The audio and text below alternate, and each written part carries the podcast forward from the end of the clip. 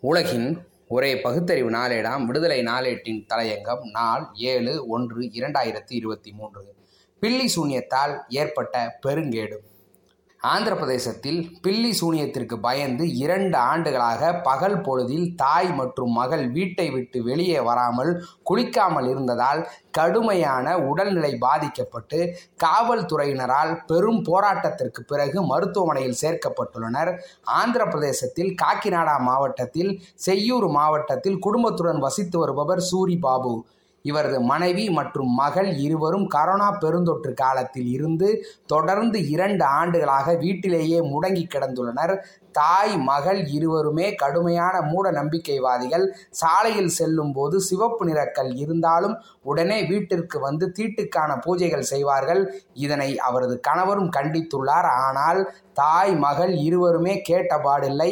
இந்த நிலையில் கரோனா பெருந்தொற்று அதனை தொடர்ந்து ஏற்பட்ட முழு அடைப்பால் இருவரும் நிரந்தரமாக ஓர் அறைக்குள் மட்டுமே இருக்க தொடங்கிவிட்டனர். அந்த அறையை விட்டு வெளியே வர மறுத்துவிட்டனர். நன்றாக இருட்டிய பிறகுதான் இயற்கை உபாதைகளுக்கு வெளியே வந்துள்ளனர்.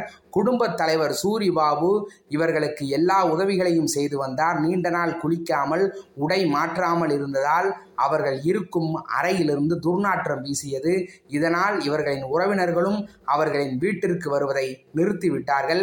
இந்நிலையில் அவரது மனைவிக்கு தோல் நோய் ஏற்பட்டு உடலின் மேல் பகுதியில் கருப்பாக தடிப்புகள் ஏற்பட்டு வலியால் துடித்துள்ளார். இருப்பினும் மருத்துவமனைக்கு செல்லாமல் தனது கணவனே தனக்கு செய்வினை வைத்து விட்டார் என்று கூறி கணவர் சூரி பாபுவையும் வெளியே போக விடாமல் அவர்கள் தடுத்துள்ளனர். இதனால் நிலைமை கைமீறி போகிறது என உணர்ந்த அவர் காவல்துறைக்கு தொலைபேசி மூலம் தகவல் தெரிவித்துள்ளார். இதனைத் தொடர்ந்து சுகாதாரத்துறை அதிகாரிகள் மற்றும் காவல்துறையினர் அந்த வீட்டிற்கு சென்றுள்ளனர். வீடு முழுவதும் துர்நாற்றம் மற்றும் வீடு எங்கும் பூஜை பொருட்கள் கெட்டுப்போன அழுகிய பூக்கள் பழங்கள் போன்றவை இருப்பதைக் கண்டு அதிர்ச்சி அடைந்தனர் அவர்கள் தாய் மகள் இருவரையும் வெளியே கொண்டு வர முயற்சித்த போது நீங்களும் எங்கள் மீது பில்லி சூனியம் வைத்து விடுவீர்கள். எங்களிடம் கரோனா வைரஸ் உள்ளது. உங்கள் மீது ஏவி விடுவோம். என்று மிரட்டியுள்ளனர்.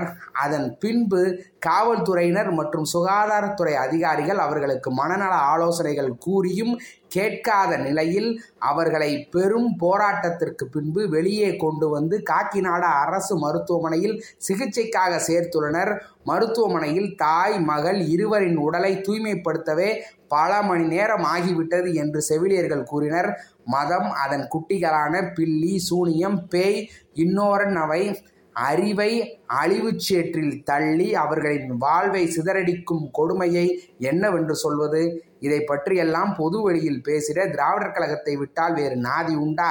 இந்திய அரசமைப்பு சட்டம் ஐம்பத்தி ஒன்று ஏஹெச் பிரிவு என்ன சொல்கிறது?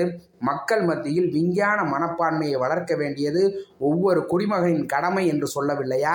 குடிமகன் செய்வது ஒருபுறம் இருக்கட்டும். அரசாங்கமே செய்ய வேண்டாமா? அதற்கென ஒரு தனித்துறையை ஏற்படுத்த வேண்டாமா? எங்கே? பார்ப்போம். நன்றி. வணக்கம்.